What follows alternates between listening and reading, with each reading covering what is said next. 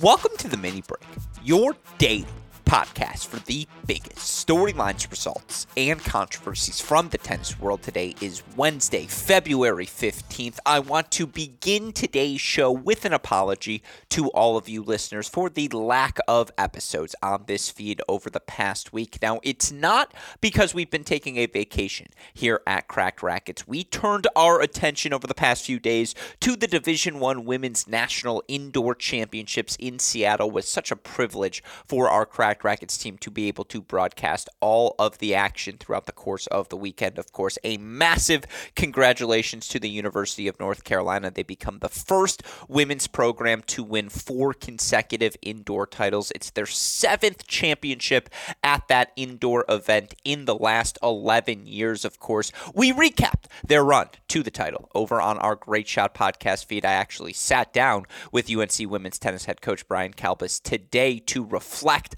on what his program has accomplished. If you want to hear that, conversation, hop on over to our Cracked Interviews podcast feed, or you can find it on our website, crackedracquets.com. That said, obviously, with our attention turned to the college tennis world, this podcast unfortunately has suffered, and I apologize for that fact, as it has been a fascinating past week on the ATP and WTA tours. So many takeaways from last week's five tour level events in Abu Dhabi, Dallas, Linz, Montpellier, Cordoba. I want to cover all of them in, on today's show for all of you listeners. Of course, I also want to preview the week ahead. And so, to try and make up for lost time, we're making today a two mini break podcast Wednesday on part number two of this show. I am joined by David Kane to forecast the week ahead. Again, a jam packed draw on the women's side in Doha, three more tour level events on the men's side as well. It's going to be, again, a two mini break Wednesday. David Kane joining me for the forecast ahead here on this show.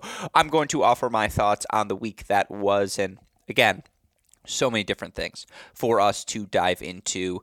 I think the most relevant in the immediate future in the professional tennis world is the run of Belinda Bencic in Abu Dhabi. So that's where I'll start today's show as she is off to just a rollicking 14 and 2 start to her 2023 season. Fights off three match points in the final against Samsonova on her way to the title. I'll talk about how she got there, the continued improvements I have been alluding to on this show for many, many months now, and of course, offered the other thoughts on all the action that unfolded there. Of course, maybe the biggest storyline, big picture. I know main or maybe not mainstream, but within the tennis Twitter audience itself was the run of Wu Yibing in Dallas. Wu Yibing now winning his first tour level title was just exceptional on his way to that final and ultimately to the winner's circle in Dallas. And look, longtime listeners of the show know we've been on the Wu Yibing bandwagon for a while here. I joke around he's yet to be eliminated from the greatest of all time discussion. The sample size we've seen of Wu Yibing results over the past year, it's breathtaking. And it felt like this first tour level title was inevitable in his career. He's healthy and just firing on all cylinders. And to see his personality shine through in Dallas as well. Again, we got a lot to get to from that Dallas event, not just him, but Isner making the final, JJ Wolf solidifying his place in the ATP top 50. Plenty to discuss relating to that event. And then again, three others. Jannik Sinner wins his seventh ATP Tour level title of his career. That's an undercard result with how fascinating, jam packed, interesting. The week behind was I want to talk about he versus Cressy. Cressy knocking out Rune. A huge week for the former UCLA All American. And then in Linz, Sakkari comes short, but Potapova continues to thrive. She gets the title there. You have Cordoba as well. Seby Baez stops his slump. He gets back to the winner's circle, rights the ship back on the red clay. Lots of takes to share on today's show. So that's what I plan on doing, just me steering the ship. Of course, the reason we're able to do this day in, day out here on this podcast is because of the support we get from all of you listeners. And of course, because of the support we get from our dear friends at Tennis Point. Remember, for all of the latest and greatest products in the tennis world. Just go to tennis-point.com today. Use our promo code CR15. Not only will you get 15% off all sale items, you'll get free two-day shipping on all orders exceeding $75, plus a free can of Wilson Extra Duty tennis balls. Tennis-point symbol, not the spelling, tennis-point.com. The promo code is CR15. All right, let's look at the week behind. And I'm not going to dive into too many specific matches, break down break points here or swing shots there. I do want to talk big picture about what Belinda Bencic's Abu Dhabi title means for her immediate future. You look for Belinda Bencic now over the course of this 2023 season, as I've alluded to. She's now 14 and 2 overall on the year. She withdraws from the Doha quarterfinals this week after wins over Tomova and then the three set thriller over Azarenka yesterday. And look, 16 matches through six weeks of the season. Her two losses on court came to the top two players in the world, Iga Swiatek and Aryna Sabalenka. And you just look for Bencic, who she's beaten, how she's beaten them. Wins over Garcia, Kasatkina, Kudermetova, Samsonova, Haddad Maia, Azarenka, Kostyuk, Rogers. That's a ridiculous nine victories to rack up, and we're only six weeks into this season. And I think the biggest note for me as I look for Belinda Bencic over the course of her last 52 weeks, she has won 51 total matches. You look for Belinda Bencic, those 51 match victories for her in a 52 week stretch. That would be the single most for her in any stretch of her career. And it's indicative of the fact that she's clearly playing the best tennis that she has ever played. You look for Belinda Bencic here this season. She's holding serve 82.2% of the time. Just for reference for mini break listeners, if you're holding over 80%, you're elite of the elite. Only one player in the WTA top 50, Caroline Garcia, is holding more than 80% of the time over the course of the past 52 weeks. And so, again, it's only six weeks, but right now Bencic is playing elite first strike tennis. She's also making more returns than she has ever made in her career. And you look for Belinda Bencic, who's breaking serve 35.6% of the time, would be the second best number of her career to start this season. That's a top 25 number on the WTA Tour. And, you know, combine top 25 returning with top two serving.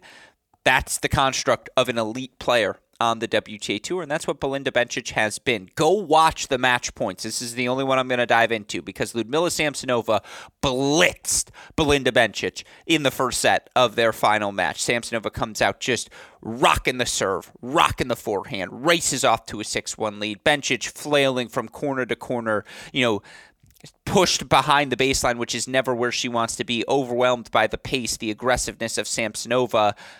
And then Bencic started swinging freely. And then she started taking the ball on the short hop. She started taking the ball and redirecting things, using Samsonova's topspin as a crutch to keep her ball inside the baseline and just swinging early on the rise. She timed things beautifully. And, you know, even then, Samsonova was still hitting the first strike so well. And you look for Ludmila Samsonova, gets it to a breaker. She has three championship points. You know, first one, Bencic fights off. Good first serve, good backhand. Second one, Samsonova serves big into the body of Bencic, and this is indicative of the improved return to be combined with the elite serving she's always flashed, but body backhand return. Bencic drills it two feet inside the baseline. It's a shot with depth, with pace, and it throws Samsonova off rhythm. And immediately Bencic is able to regain not not maybe control, but at least neutrality within the confines of the point. And ultimately, Bencic drives grinds Samsonova down, who misses a forehand in the net. That's match point number two fought off. Again, match point number three, same deal. It's a long physical rally with Bencic taking the ball early on the rise, slowly but surely driving the ball through the court, ultimately drawing a Samsonova error, who played a little tentatively, no doubt, on the match points. But it's not as though Bencic was lacking pace on those match points either. And you know, again, ultimately Bencic takes the set. She brings that aggression into set number three. Belinda Bencic, a three set winner. And look, that first set against Samsonova, where she just was not ready for Samsonova's pace or action of the ball. That's the only set she dropped on her way to the title. Two and three over Haddad Maia. She, you know, Haddad Maia hits that heavy, loopy ball, but doesn't have the most depth. And I thought those Dubai, excuse me, Abu Dhabi courts were particularly gritty and high bouncing. And Bencic was there to take the ball early on the rise. Regardless of the speed of the court, she was more than capable of hitting through them. She hit through Haddad Maia. She out plus one Rogers, withstood the totality of things Kostyuk threw at her, and then again was able to survive the pace of Samsonova as well. And you look for Belinda Bencic now. I, I mean, do I have to say it again? You look for her over the course of her last 52 weeks, 51 and 17. She's won 75% of her matches over a 52 week stretch. You look overall right now on the Tennis Abstract Stats leaderboard, that 75% win percentage on the WTA Tour, it ranks second behind Iga Swiatek. Belinda Bencic is second behind Iga Swiatek in win percentage over the last 52 weeks on the WTA Tour. She's fourth in wins behind Swiatek, Haddad Maia, and Garcia.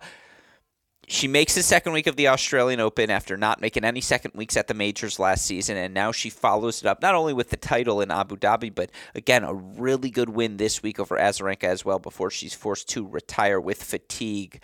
Belinda Bencic is just unequivocally a top 10 player right now. And you look at the tennis abstract ELO rating, she's third in overall ELO. They have Iga, they have Sabalenka, then they have Bencic. I would put Rybakina third. I would then have probably Pegula fourth, just out of respect. Bencic, though, to me, I mean, she's probably the fifth best player in the world right now. Her ceiling, her floor that high. Gauff is right in that conversation, obviously, as well. But yeah, like that feels about right. That's the level Belinda Bencic has been playing at. And you look at the live rankings right now, Belinda Bencic, with her recent run of success, she's currently sitting number nine for the 25 year old, five off her career high of world number four. Did again more winning over her last 52 weeks than any 52 week stretch of her career. Makes sense. 25 years old, hitting her peak. That peak, very, very impressive.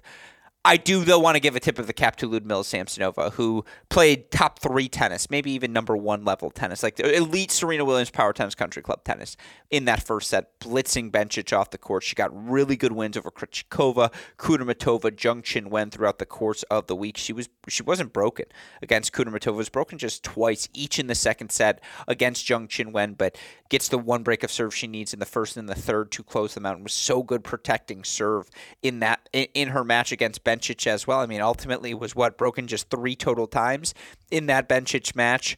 You know, Ludmila Samsonova right now she sits third, excuse me, second. She actually bumped up above Rybakina. She's at seventy nine point two percent hold percentage, trailing just Caroline Garcia amongst top fifty players.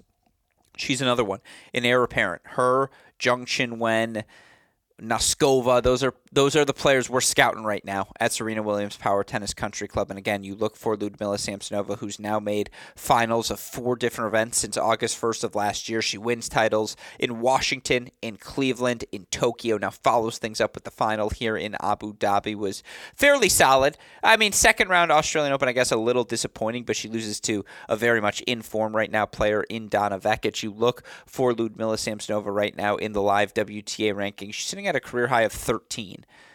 That's where the 24 year old should be. You know, you look right now at the tennis abstract ELO ratings, Ludmila Samsonova overall ELO ratings, she's sitting at 12. Yeah, she's top 15 player. And with those weapons on the right day, she can hit anyone off the court. Now she's got to learn to sustain it a little bit longer and still working on plan B. Plan C, a slower, grittier, hard court like Abu Dhabi gave her a little bit more time to get into her ground strokes. It's, you know, again, she's still responding to players who can match her pace. If you don't have a weapon to throw her off the spot, she's just beating you at this point of her career. Still adapting to facing elite power, but every player is still adapting to playing facing with elite power, and there are no questions anymore. Samsonova has the pace to keep pace, if not exceed, any opponent that she faces. Good run for Samsonova to the final. Good runs for Haddad Maia and Zheng Qinwen as well. Again, Zheng Qinwen is now playing her first full season of tour level tennis here this year. You look for Zheng Qinwen in reaching the semifinals in Abu Dhabi. She's only reached the semifinals in her career at three tour level events. Melbourne won last year, Tokyo end of last season, now Abu Dhabi here this year. Three tour level semifinals for a player who's 20 years old and already up to number 24 in the rankings it just speaks to how much success she's had at the slams early in rounds one and two, and just again getting those big chunks of points plus some supplemental success like she has had in the Abu Dhabi's, Tokyo's, etc. Until you build yourself into a top 25 player, and it's all upside for her because again, this is her first year of a full calendar of tour level events. So good run for her. Good run for Haddad Maia, who's sitting at 12 right now in the uh, in the live rankings. That's a career high, and again, she's number two in total wins uh, since in the last 52 weeks. Excuse me. So credit to her. By the way, the quarterfinal specialist, Kudermetova Kasatkina, just racking up two more early quarterfinals. That, my friends, is how you keep yourself in the top 15 in each of them right now. Kasatkina, eight. Kudermetova, 11, respectively. They each have so many points to defend throughout the course of the year, both already a couple quarterfinals under their belts here to start 2023. But that's your action and my takeaways from Abu Dhabi. I do think Belinda Bencic looking like a top five player, being in that t- caliber, that tier, unequivocally tier two. That's a new wrinkle, big picture. I think that's the most relevant development from the past week, but certainly the most entertaining came via Dallas and the continued success of Wu Yibing, who I don't have to sell him anymore. I think that's the best part. Everyone now knows Wu Yibing is here to stay, and you look at what the 23 year old has been able to accomplish over the course of his last 52 weeks 46 and 9 over 55 matches he's won 84% of them. He hasn't lost 10 times in the course of the last year. 46 and 9 overall. He now moves to 5 and 2 in finals. I was there for one of the losses in cleveland a couple of weeks ago to kovacevic but to see him go directly from the indoor hard courts in Cleveland the next week. Listen to this run. It's not as though it was a cupcake either. And you look for Wu Yibing in his career against the top 100 now. He is 10 and 2 over the course of the past year, 12 and 10 overall in his career. But let's go back to those last 52 weeks 10 and 2 overall his run to the title, he gets five of those wins. Three sets over Michael Mmoh, day one, very physical. Given he made the Cleveland Challenger the week prior, maybe he goes away. No, six and four over Denis Shapovalov, three and four over Adrian Mannarino, six seven seven five six four, where he fights off all nine break points that he faces in a win over Taylor Fritz, and then the six seven seven six seven six victory 14 12 in the third set breaker over John Isner. Obviously, you look at that matchup, fights off match points, and again, overall, five matches uh, total on the week he was broken five total times fought off the final 12 break points that he faced in the semifinals and finals combined that's top 50 stuff I don't think I need to sell it anymore to all of you Cracked Racquets fans. And, you know, again, you look for Wu Bing, who with this first title, he jumps all the way up uh, to a remarkable 61 in the live rankings. And, you know, again, 23 years old, 61, doesn't have a single point on his resume to defend between now and the start of April, excuse me, till now and the start of May, really, because he has a futures title to defend from April. But, yeah, he's already defended that. So nothing significant to defend until a challenger quarterfinal he has from the start of May. He's going to get a wild card, if not main draw direct entry into one of Miami and Indian Wells. You imagine we see him in the main draw of both. If I had to be honest, they're free points on his resume. You know, anything he wins, he's just going to pop up into the top 50 from there. And, you know, he wins one match during the clay court season, two matches during the clay court season at a 250 event. Now he's defended all the points he has till June. He wins a match at the French Open. Now you can start to worry less about the three challenger titles he has to defend from his summer last season it, it, you watch the tennis and it's unmistakable why Yibing Wu is 46 and 9 over his last 52 weeks. He has the fluidity, he has the athleticism, he has the structural integrity in his foundational principles and his ground stroke technique and he has that swagger about him, that calm demeanor, that willingness to play big in the pressure moments, that willingness to be unequivocally himself when the lights shine brightest. He's delightful. He is an absolute pleasure to have the chance to cover, to watch in person. I mentioned it after his Cleveland run, the forehand, his ability to create elevation with that shot over the net, and that elevation leads to subsequent depth, which, considering the action on his ball, his ball is already ripping through the court, but you add the depth to it, you just you're running out of options as his opponent. And I said a couple weeks ago, I just when I watch him play, he's one shot better than his opponents. John Isner echoed those sentiments exactly following playing Yibing Wu in that three set thriller, and again the tweeners, the backhand crosses, the backhand lines, the short angles, the ability to amp up the pace when his feet are set and he catches you off rhythm after he's lulled you with his uh, with his neutral shots. He can just do a little bit of everything. Good volleyer, comfortable, again, great in his corners, very very quick.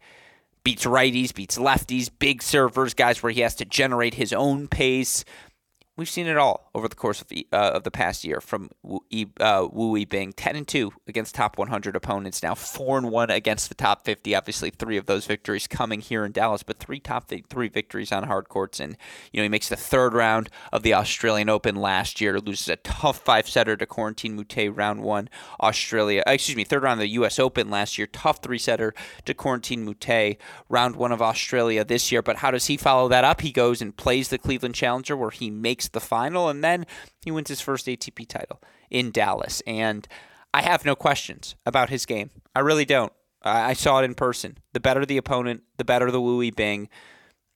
Foundationally solid. He has the athleticism. I know he's not the biggest, but he has that twitchiness needed. There's still enough bite, enough action, enough uh, in his serve is well, located enough.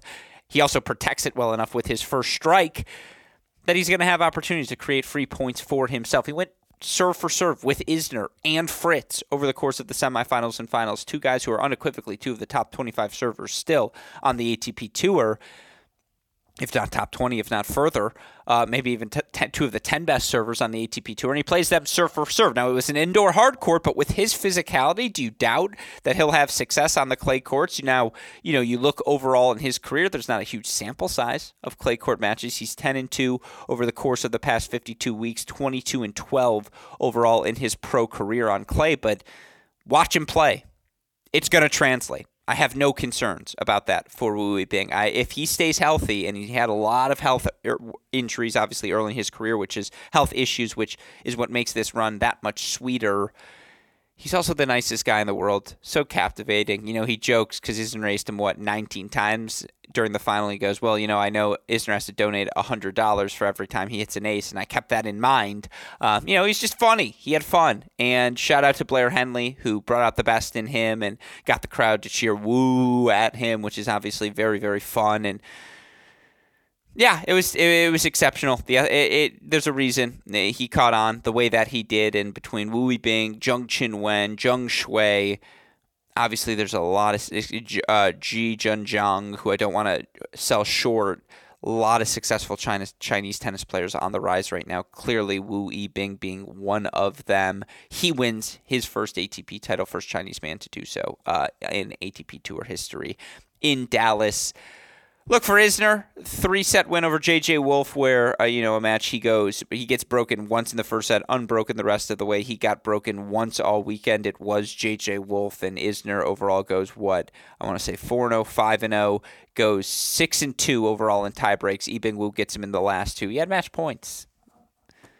Happens. Like for Isner, still ranks number one on the ATP Tour in hold or number two, excuse me, trail, uh, trail, excuse me, number three. Trails actually now both Shelton and uh, Kyrgios, who's number one over the last 52 weeks. But um, again, you look for Isner after the disappointing Australia where he loses first round Auckland, first round Australian Open, makes a final and you look for Isner, that keeps him right now inside the top 50. John Isner, currently sitting at number 36 in the live rankings, can go home, play Indian Wells, play uh, Miami as well, which at this point, that's what he wants to do. Play the events that are most comfortable, certainly for him. Get those big paychecks. Of course, we're all wondering is it John's last season?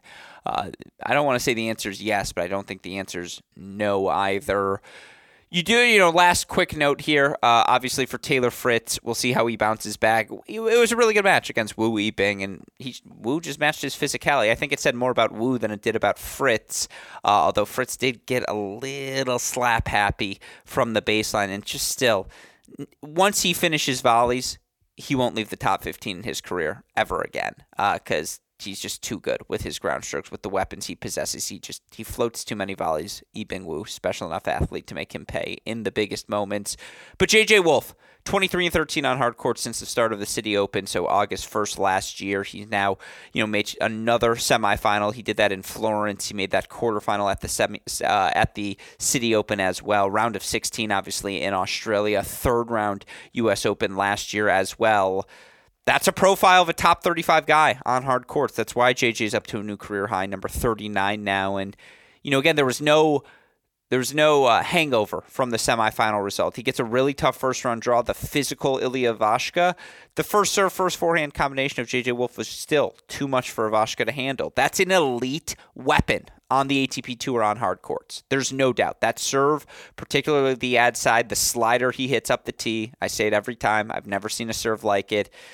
Go watch him hit the forehand in person. It translates really well over the live stream, but it's that much more electric. He's been this guy since he was 15 years old. It's just all the pieces are coming together. He's moving a little bit better. The depth on the backhand continues to improve. And he's become a more willing volleyer. He's always been good at it, but he's just more comfortable doing it now. And, you know, again, with the space he creates for himself to take with his forehand to take time away with that first volley, that's how he's able to beat Ivashka. Hold on in straight sets, beat Tiafoe 4 6 6 3 6 4, as he did last week, winning 82.5% of his first serve points. Again, you look for JJ Wolf now. Uh, he's not quite a top 25 server overall amongst top 50 players on the Tennis Abstract stats leaderboard, but you look for JJ Wolf now over the course of his last 52 weeks. His hold percentage currently ranks, ooh, he is currently sitting at 30th. He is holding serve 80.4% of the time, tour average 82.3%. Again, though, you want to go specifically since the start of the City Open, JJ Wolf, in terms of his hold percentage over this 23 and 13 stretch of time, 83.3%. So he has been a top 25 server over the course of the last six months. We see that on the hard courts as JJ now up to a new career high of number 39, great semifinal for the American, and again has followed it up at least early so far in Delray Beach. I would say those are my biggest takeaways from Dallas. Now, you know, again, uh, you look at the other events we saw on the week, still three more fun ones, I thought, across the board. The next place I would probably turn to is Linz, where I know the you know the big story I suppose is Maria Sakkari not ultimately coming away with the title. That said, how about Anastasia Potapova, who has just been this player really over the course of the last 52 weeks? And you know you look for Potapova now 41 and 25 over the course of those 52 weeks. You want to narrow things even more specifically. She played a ton of qualifying matches uh, to start last season, but since winning the title in Istanbul in April of last year, Anastasia Potapova Potapova really has been on just a remarkable run. You look for Potapova over the course of this stretch 39 and 21. She's winning two thirds of her matches for 10 months consecutively. She's now reached the quarterfinals or further at seven different tour level events in a 10 month stretch. That's a top 15 number uh, on the WTA tour, and that's why she's currently ranked number 31 on, in on uh, excuse me in the WTA rankings, a new career high for the 21 year old who just brings a combination of physicality and explosiveness that's going to test any opponent regardless of what they do. And you look for Potapova four consecutive three set wins on her way to the final, a testament to the physicality she uh, her immense physicality. Three sets over Bronzetti, Niemeier, Friedsam, and Vondrousova, six one six seven six three in the semifinals. Then she takes care of business, one and three over Petra Martic. Just Martic couldn't hurt her at all. And Potapova is explosive. You give her time, she's going to rip through her backhand. She continues to progress with her serve first forehand combination. She's just, again, I don't think she does. Well, she's an exceptional mover. I don't think any of her, she doesn't possess an elite weapon outside of her movement yet. And yet, she's very good at everything. There is no clear deficiency. Yeah, the second serve hangs. You say that about a lot of players it was a really good week for Anastasia Potapova. Only faced one seed, but ultimately, again, beats whom she's supposed to beat. And now she's in the mix, number 31. You're getting into Indian Wells. You're getting into Miami. You're getting a shot at the big dogs. That's what she continues to look for as you look for Anastasia Potapova now overall in her career against top 50 opponents. Potapova still 17 and 38 overall. Now she's won her last two, but you know again you look for against the top 26 and 15 overall that's where the lack of an elite weapon, the lack of something to make life easy for herself becomes most apparent. But she's put herself in a position from a ranking perspective to at least get a shot at all of those top dogs. And ultimately, again, that's really all you can ask for from a top player. So credit to Potapova, credit to Petra Martic. Good wins over Clara Tauson and Maria Sakkari back to back to get to the final. You look for Petra Martic now in reaching this final. She has now reached, uh, excuse me, it was her first final since Lausanne last season. Uh, I believe just her sixth career tour level final. And yet, Martic has been a top 50 player for about four or five years consecutively now. It's a really nice run for the veteran. Making a, a final will always help you there. I mean, you look for Maria Sakkari in that semifinal match. She only made, um, you know, she made 69, excuse me, percent of her first serves. And yet again, just it felt like she became too reliant on the first strike. Sometimes she gets so caught up in plan A that plan B, plan D go astray. I thought that was the case last night uh, for uh, in the semifinal. Excuse me, and what I saw for Sakkari. Still, another semifinal for her keeps her in that top 10 hunt. And again, with Kasatkina, Kudermetova, Bencic, all these players racking up points. You just need semifinals. She gets another one of them under her belt here in Linz. That said, last two to talk about. I mean, the Sin Man you guys know I'm all in. Jannik Sinner earning the title in Montpellier. Sinner ultimately a th- uh, straight set win over Maxime Cressy. He doesn't drop a set on his way to the title. Wins over Sonego, Arthur Fils, and Maxime Cressy. Cressy came out really aggressive. Uh, it's a big love 30 deficit in Sinner's. I think two all service game just connected on a couple of returns consecutively. But look, anytime the point extended past four shots, Jannik Sinner was in control. And he continues to move better he continues to be a more comfortable volleyer. I mean, the weapons he possesses, just the continued pace, the continued depth, the continued angle he generates with every ground stroke. His floor is so high already, match in, match out when he's healthy. And again, you look at his start to the season in a nutshell, or in a in a in a bubble, five set loss to Tsitsipas, where I thought for three of the sets he played top thirty, uh, top thirty, excuse me, top five level tennis. Um, he just hasn't gotten that signature win at the biggest of big events. I know he made the Miami final, but you know, again, and he's made bunch of second weeks at slams, but go beat a Tsitsipas. Go beat, you know, an Alcaraz in a 1000 or slam level event. Go get one of those signature victories. That's the only thing missing in the public perspective. We here at Cracked Racquets are all in on Jannik Sinner. He's one of eight guys ranked top 25 in both hold and break percentage over the course of the past year on the ATP Tour.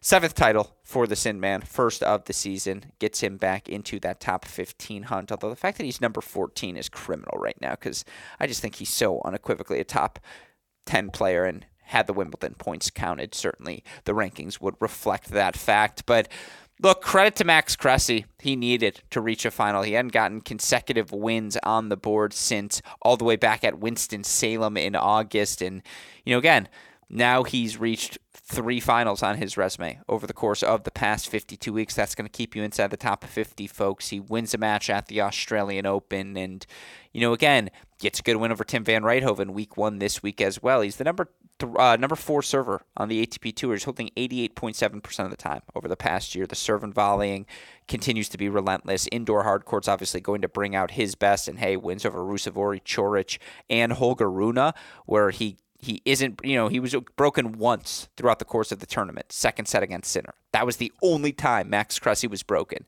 You do that, you're going to have some success. And again, credit to Max Cressy.